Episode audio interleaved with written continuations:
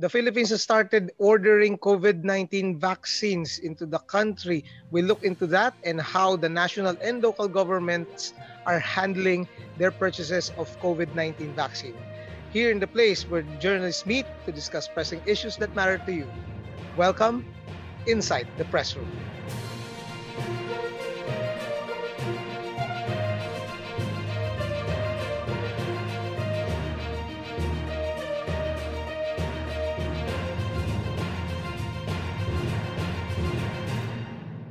Hello, dear friends. Thank you for joining us for another edition of the Press Room. I am Romel Lopez, the Region's Editor of Press1.ph. And once again, joined here inside the Press Room by our editors. First of all, by our editor, Felipe Salvosa. Hello, Ipe. Good day, Romel. Good day, Manny. And kasama din natin ang ating editor-at-large, Mr. Manny Mogato. Hello, Mogs. Ay, magandang araw, Romel, Ipe. Buhay kayo. At ito na, ito yung matagal na pinapangako ni Pangulong Duterte na ang tanging solusyon lang daw sa pandemya ng COVID-19 ay ang vaccine. Pero ipinangako niya to nung darating daw for sure December 2020. Pero ngayong January pa lang na-confirm na meron ng mga orders ang national government through the Department of Health.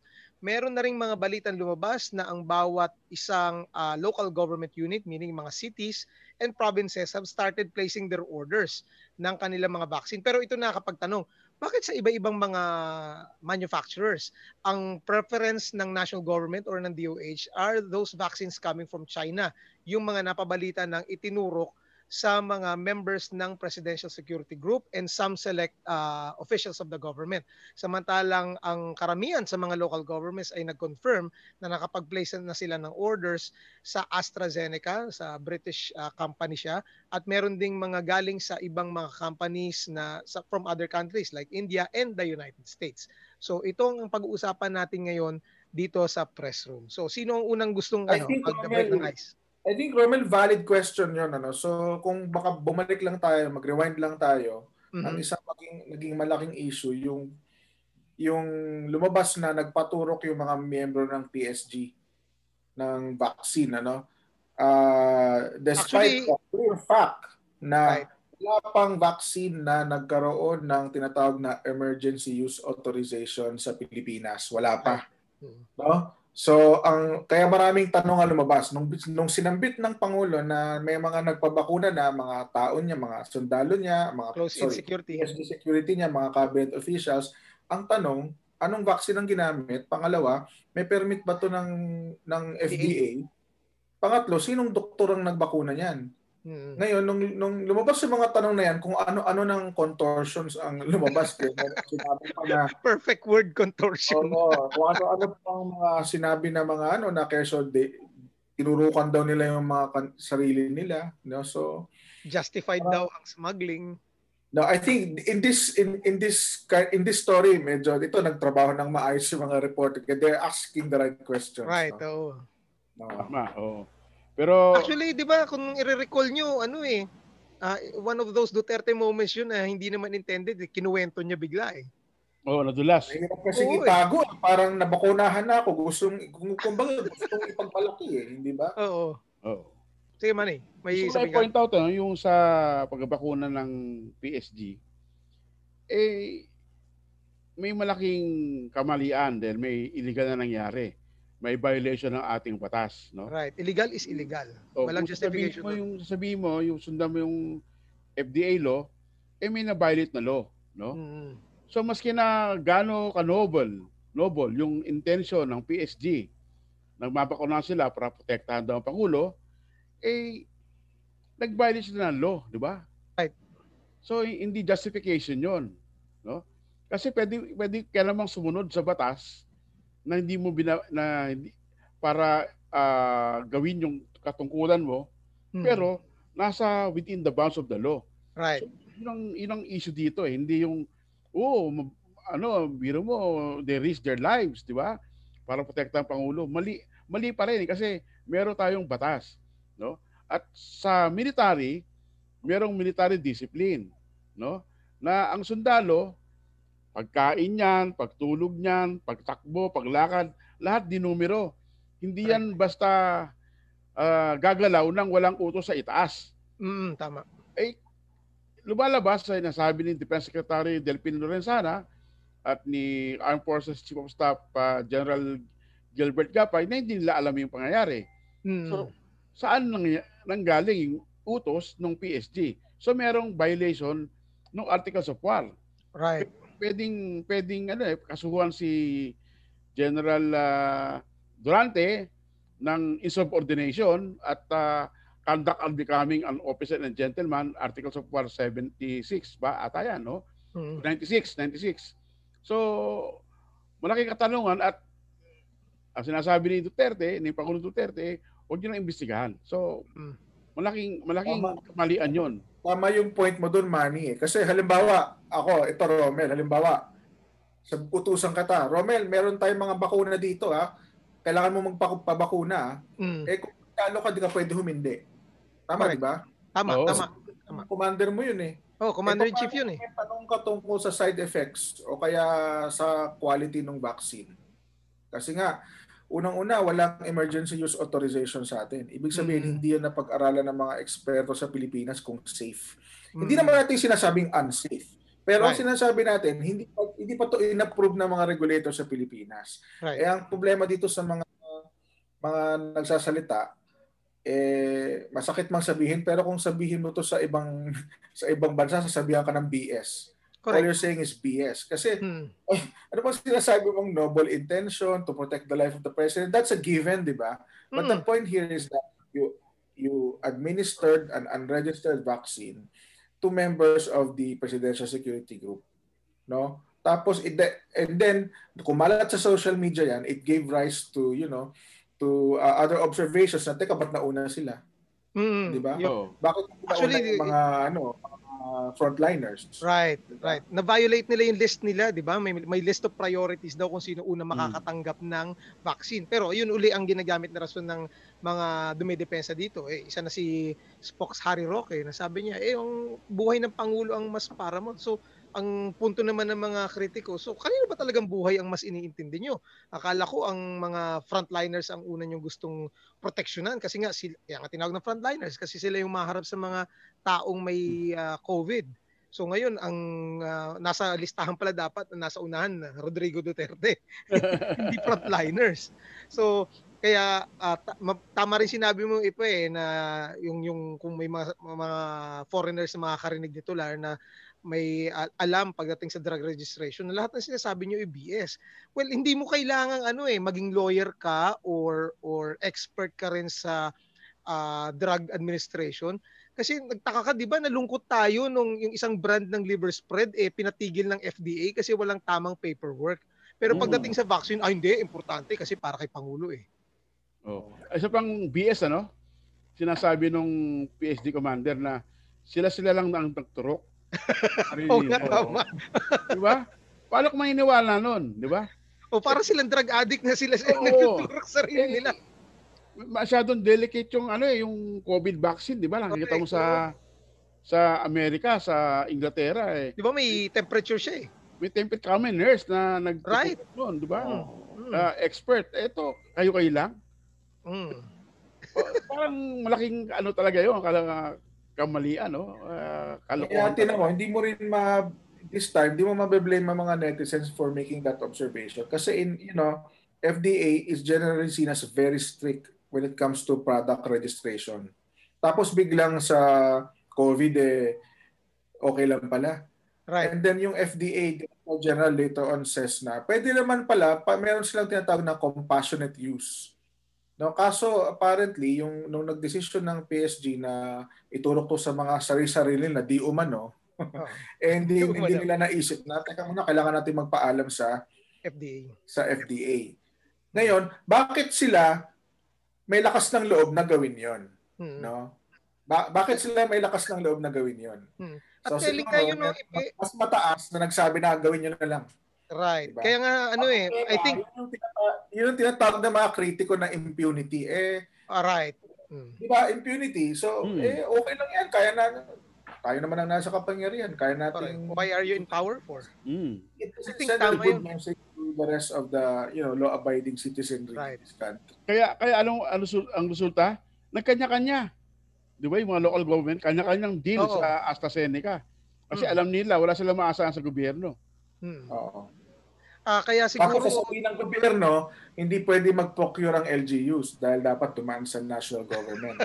At dumaan sa FDA regulation. Oo. Pero alam mo, may isa pang disturbing na balita, no? Kasi mga private companies, no, ngayon, nag-iisip na silang bumili ng sarili nila. Ayaw nang intayin yung government kasi mabagal nga, no? Right. Ngayon, ang sinasabi ng gobyerno, papayagan namin kayo, dadaan kayo sa amin, pero yung kalahati, ibigay sa amin. Parang yung nangyari, yung 2.6 million na doses na binili sa AstraZeneca, di ba kalahati nung pupunta sa national government? Sa DOH. Oo. Kaya malaki rin ang role ng ng private sector or quote-unquote oligarchs dito sa pag-procure ng mga vaccine para tulungan din ma-solve itong pandemic.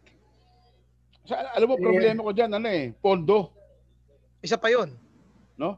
Kasi sa 2021 budget, wala sa budget.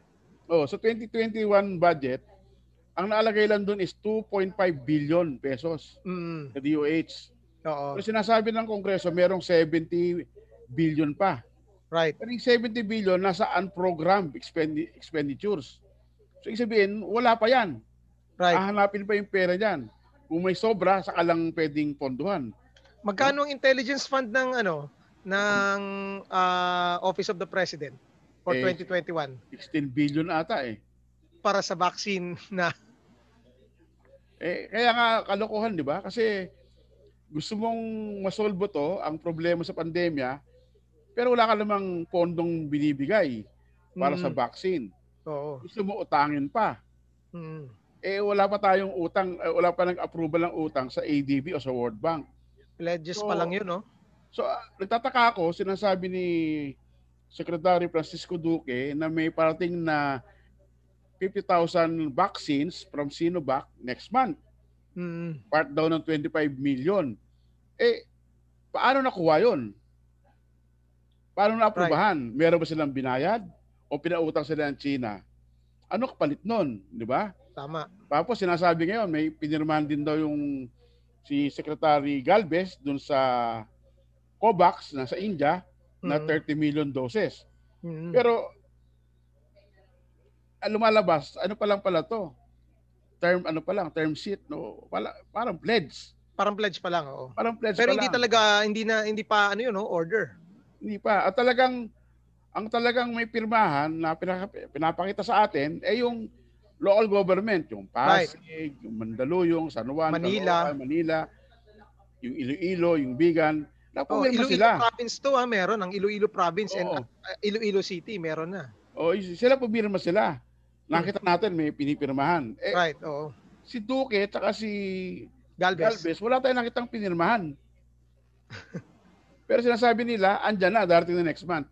In-announce nga ni Harry Roque, no? May timeline na siya Nakada may may mga doses na raw pero malabo nga tingin ko gusto lang nilang pangunahan yung ginagawang imbestigasyon sa Senado na meron silang ginagawa.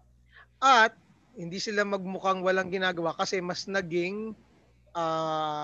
may nagawa yung LGUs. Correct. Oo. Kaya nga may nakita akong tweet kanina nung nag-open ako ng Twitter Sabi nung isang nag-tweet, I forgot kung sino yung nag-tweet, pero sabi niya na ang LGU mas marami pang nagagawa sa pag-order ng vaccine. So anong function ng national government?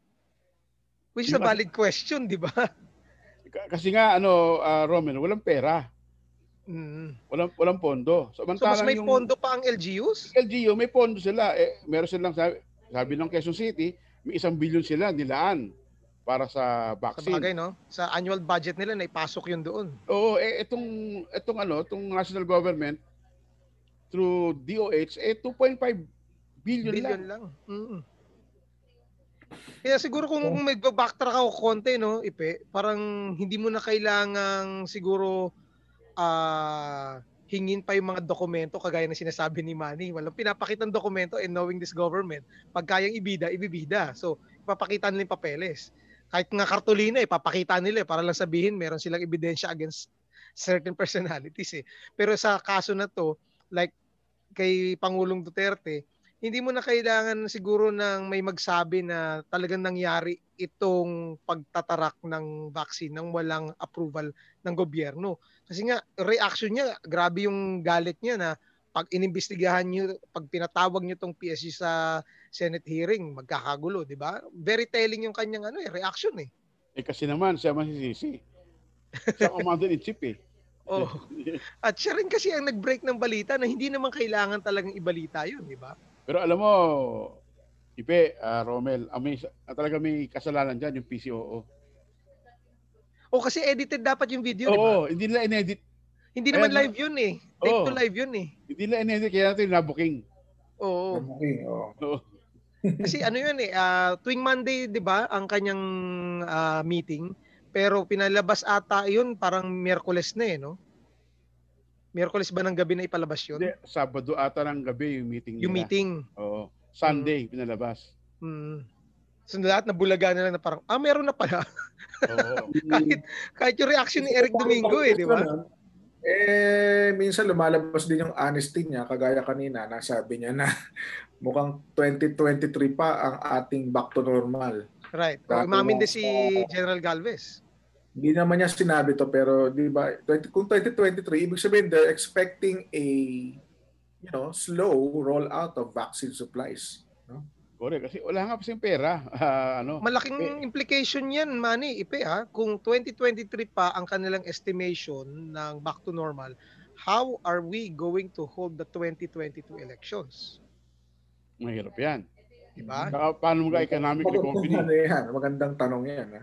Kasi kung nagkagulo sa US dahil sa mail-in ballots eh, and to think this is the United States of America na maayos ang kanilang election. Although alam naman natin may mga nagka-claim na nagkaroon daw ng dayaan. Pero sa Pilipinas pag sinabing nagkaroon ng dayaan, parang ano pang bago, di ba?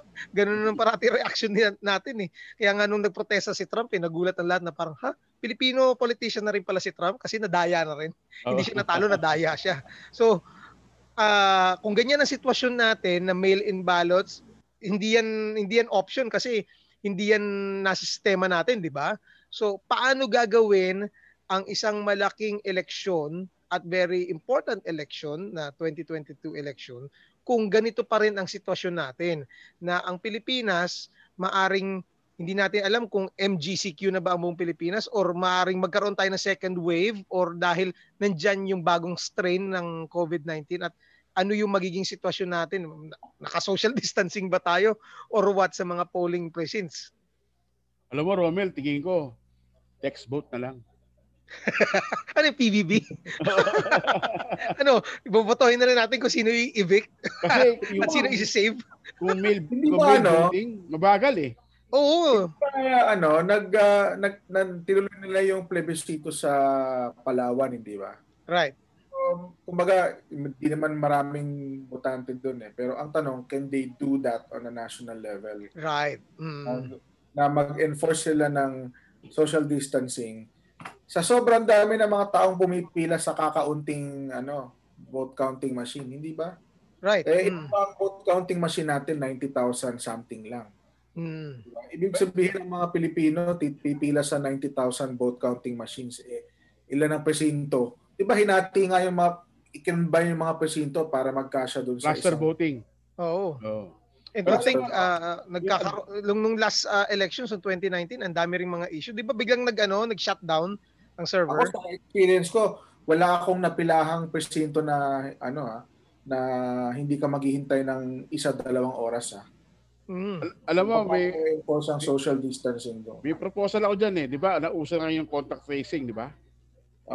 Yung QR code, di ba? Bawat city, no? Yung Pasig, Mandaluyong, meron kaming QR code eh.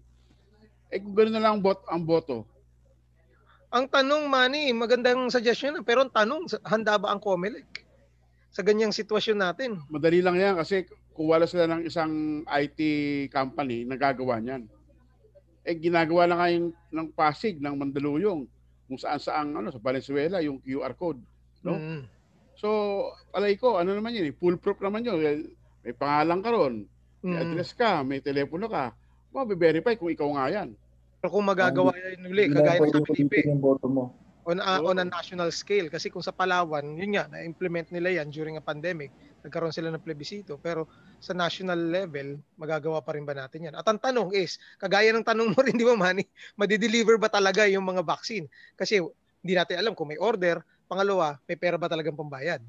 Ayun talagang may delivery, 2.6, kasi may binayaran na yun eh. Oh, yun yung mga order ng mga LGUs at ng ano ng private sector, sigurado pa yun. Mabayaran yun. Oh, skeptical tayo pagdating sa national government order eh. Kasi baka mamaya puro press release lang yan eh. Eh ang problema yung LGU ang gusto AstraZeneca. Eh, yung government gusto Sinovac.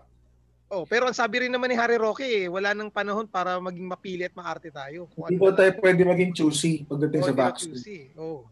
Eh, palagay ko pero yung, bakit sila choosy, Ipe? China lang ang paborito nila eh. Eh di ba kunahan nila yung sundalo tsaka frontline workers ng Sinovac? Papayag kaya sila kasi sa ibang bansa, di ba? Ano, si Joe Biden, di ba? Ano, pinakita niya nung tinarakan siya ng vaccine. Yung mga local politicians din kaya natin, willing na gawin yun? Eh kung Sinovac, papayag ba sila? Yun nga eh. Eh kung sabi nga ni Pangulong Duterte eh tinarak na yung vaccine na yan sa mga Chinese military. I don't think na papayag ang Chinese government na itarak ang hindi safe na vaccine sa kanilang mga sundalo. So using his own reasoning, is he willing to do that to himself and his family and his cabinet officials? Ang wish ko lang, sana yung FDA yung ipakita nila sa publiko na kung mag-approve sila ng mga emergency use authorization, mapakita nila na ang decision nito is based on science, right? Diba? Hindi yung iba ang considerations. Para naman yung mga tao, and then they can tell the public na kahit ano dyan ang vaccine na gamitin mo, safe, effective. Right. Kasi ang problema nakukulayan ng pati yung dispute natin with China, nasasalip na sa usapan. Tama. Pero ang problema ko diyan yung China wala pang nilalabas na result ng kanilang trial, no? Unlike yung Moderna, yung Pfizer AstraZeneca, pati Covax, may nilabas ng result, di ba? Oh, lahat. Sinovac at SinoPharm puro haka-haka eh. Kaya sinabi ni Harry Roque kanina na 91% daw yung efficacy nung SinoPharm. Saan ang galing yun? Saan niya hinugot yung data niya? Baka yung 91% na popularity ni Duterte. O baka yun ang nagamit niya. Yung sa survey. Maganda tingnan, yung mga dating binigyan ng emergency use authorization, ano yung prosesong sinunod? So kung hindi ito nasunod, dapat ito rin ang masunod dun sa lahat ng vaccines na nag-apply ng EUA. Right, kasi kung merong shortcut, dapat malaman, para sa akin, dapat malaman ng publiko yun. Right. At siguro, pang last topic natin na pag-usapan for this edition, may lumabas na survey, di ba? Mababa pa rin ang tiwala ng mga Pilipino pagdating sa vaccine. Isa pang problema yun. Paano natin masusolusyon itong problema na ito na mababa pa rin ang dahil sa dengue vaccine. Oo, yung talagang, unfortunate yan na anong tawag dito, na-influensyan tayo ng mga anti-vaxxers. Isa pa yan. So, meron, bilang mga Kristiyano naman tayo, familiar tayo doon sa issue ng yung ginagamit yung mga fetal cell linings in the production of some vaccines. No? Right. So, pero ang dapat malaman ng tao na, if you're considering moral grounds on whether to have yourself vaccinated by a particular vaccine, di dapat tingnan mo kung ano yung sinabi ng mga, di ba, mga ethicists, ng simbahan. Right. Ang sabi ng church, safe naman. I mean, you can have sound conscience in having yourself inoculated by these vaccines kasi wala namang evidence that they're unethical ang pagkakagawa ng vaccine na ito. Right. Dapat malaman yun ng tao, no? Hindi yung, di ba, kung ano-anong information ang kumakalat, hindi mo alam kung saan ka maniniwala eh. Yun ang problema dahil nga ang sabi na okay lang yan, walang problema. Bakit ka mag-atubiling magpa-inoculate, di ba? Unfortunately, social media kasi sa internet parang mas mabilis pa yung pagkalat ng false information kaysa yung mga... We're talking here about Moderna, di ba? Right. I think ang dapat pag-usapan natin yung yung efficacy ng vaccine at saka kung papasabayan dito sa emergency use authorization ng Pilipinas. Ay, safety. Sa malaking issue yun yung safety, tama. Kasi normally it takes decades to develop vaccine, no? Yung yung measles, no? Kahit flu vaccine, Manny, di ba? Matagal. Oo, pero itong COVID, wala pang 1 year. Oh, so, ang pelikula nga, 2 taon ginagawa Diba? Mga special effects ng Hollywood ang tagal gawin Kaya dapat, kapag nagdesisyon yung mga regulatory agencies natin, sana yung pwede nating pagtiwalaang desisyon. Right. Diba kasi yung sa ordinaryong flu vaccine, wala tayong question dyan Nagpapatulong tayo dyan Pero itong COVID, diba? Dahil nasa pandemic tayo, parang ang dami tuloy taong atubili na magpa-injection. Kasi nga parang may ibang factors at play. Hindi lang yung safety efficacy ng vaccine. Which is, diba? Nakakalungkot yun. We should be able to trust our authorities, our regulatory agencies because they ought to be working professionally, diba? Right. Alam mo, ang problema, walang transparency sa negotiation, no? Right. Alam ko yung AstraZeneca ay humihingi ng waiver, pati yung Pfizer, no? Na pag ginawa mo yung bakuna nila, may silang waiver na hindi mo sila pwedeng i-demanda kung may side effect. Right. So, dapat maging transparent yung ating pamahalaan. At saka, di ba nabanggit mo rin, Manny, na kung issue lang din ng transparency, parang may naririnig ka na noon pa, parang last year pa lang. And nung narinig ko yung sinabi ni Teresita Angsi, na Filipino-Chinese leader natin, na meron na nga na nangyayaring tarakan na nangyayari sa Binondo among the Filipino-Chinese community na yun nga, hindi rin dumaan sa FDA. So, alam natin na parang kanya-kanya na para dito sa COVID vaccine. Alam mo, sa China, libre daw ang bakuna. Pero sa Chinatown, 20 minutes ang turok. Isang turok? Oo. At black market yun. Black market, oo. And I think, alam ng mga authorities yan, no? Kasi saan ba dadaan yung mga vaccines na yan, di ba? Ang port of entry yan na airport. Hindi naman papasok ng yan, hindi na nalalaman. Tsaka hindi naman i-ship yan sa pamamagitan ng mga pier, yung barko Kasi vaccines yan live organisms yan So kailangan may certain temperature siya na naka-storage siya pag pinadala rito. So most likely sa aeroplano talaga yan. At pag dumaan ng airport yan, meron din mga pastillas na mangyayari dyan. Alam na. Buti sana kung nasa bulsa mo lang yan. Di ba? Ang dami yan Ang dami yan. Kaya nga may pastillas na naman bang involved dyan at alam natin hindi pa rin sa ganitong sitwasyon mukhang 2023 pa tayo makikita-kita uli ng face to face. At isa pang marami pa tayong aabangan. Yun nga inaasahan natin siguro nung pag last time tayo nag-meet dito sa press room nung closing natin yung year-end dati sa 2020. We're hoping na sana maganda yung pasok ng 2021 and everything will be all right na lalo na sa issue ng pandemic pero wala pa, hindi pa tapos ang January 2021. Eto na, ang dami ng mga pumutok na balita.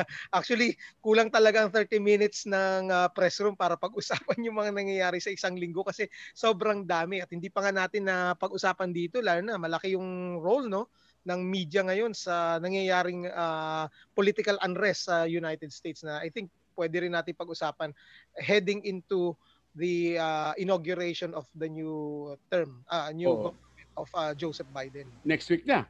Malapit na yun. At marami-rami rin tayong mga dapat pag-usapan din dyan sa Trump presidency, yung kanyang legacy. Siguro sa next edition ng press room yan ang pag-usapan natin. Well, unfortunately, ubos na yung oras natin for this edition. Again, maraming salamat, Ipe. Maraming salamat, Manny, sa pagsama sa akin dito. Thank you, Romel. Thank you, Manny. Maraming salamat po sa ating mga listeners and viewers. We encourage you to send in your questions and comments dahil binabasa po namin yan sa yung mga comments and suggestions sa aming YouTube channel. Again, maraming salamat po sa pagsama rito sa amin sa loob ng press room. Hanggang sa muli, si Romel Lopez. Thank you and God bless.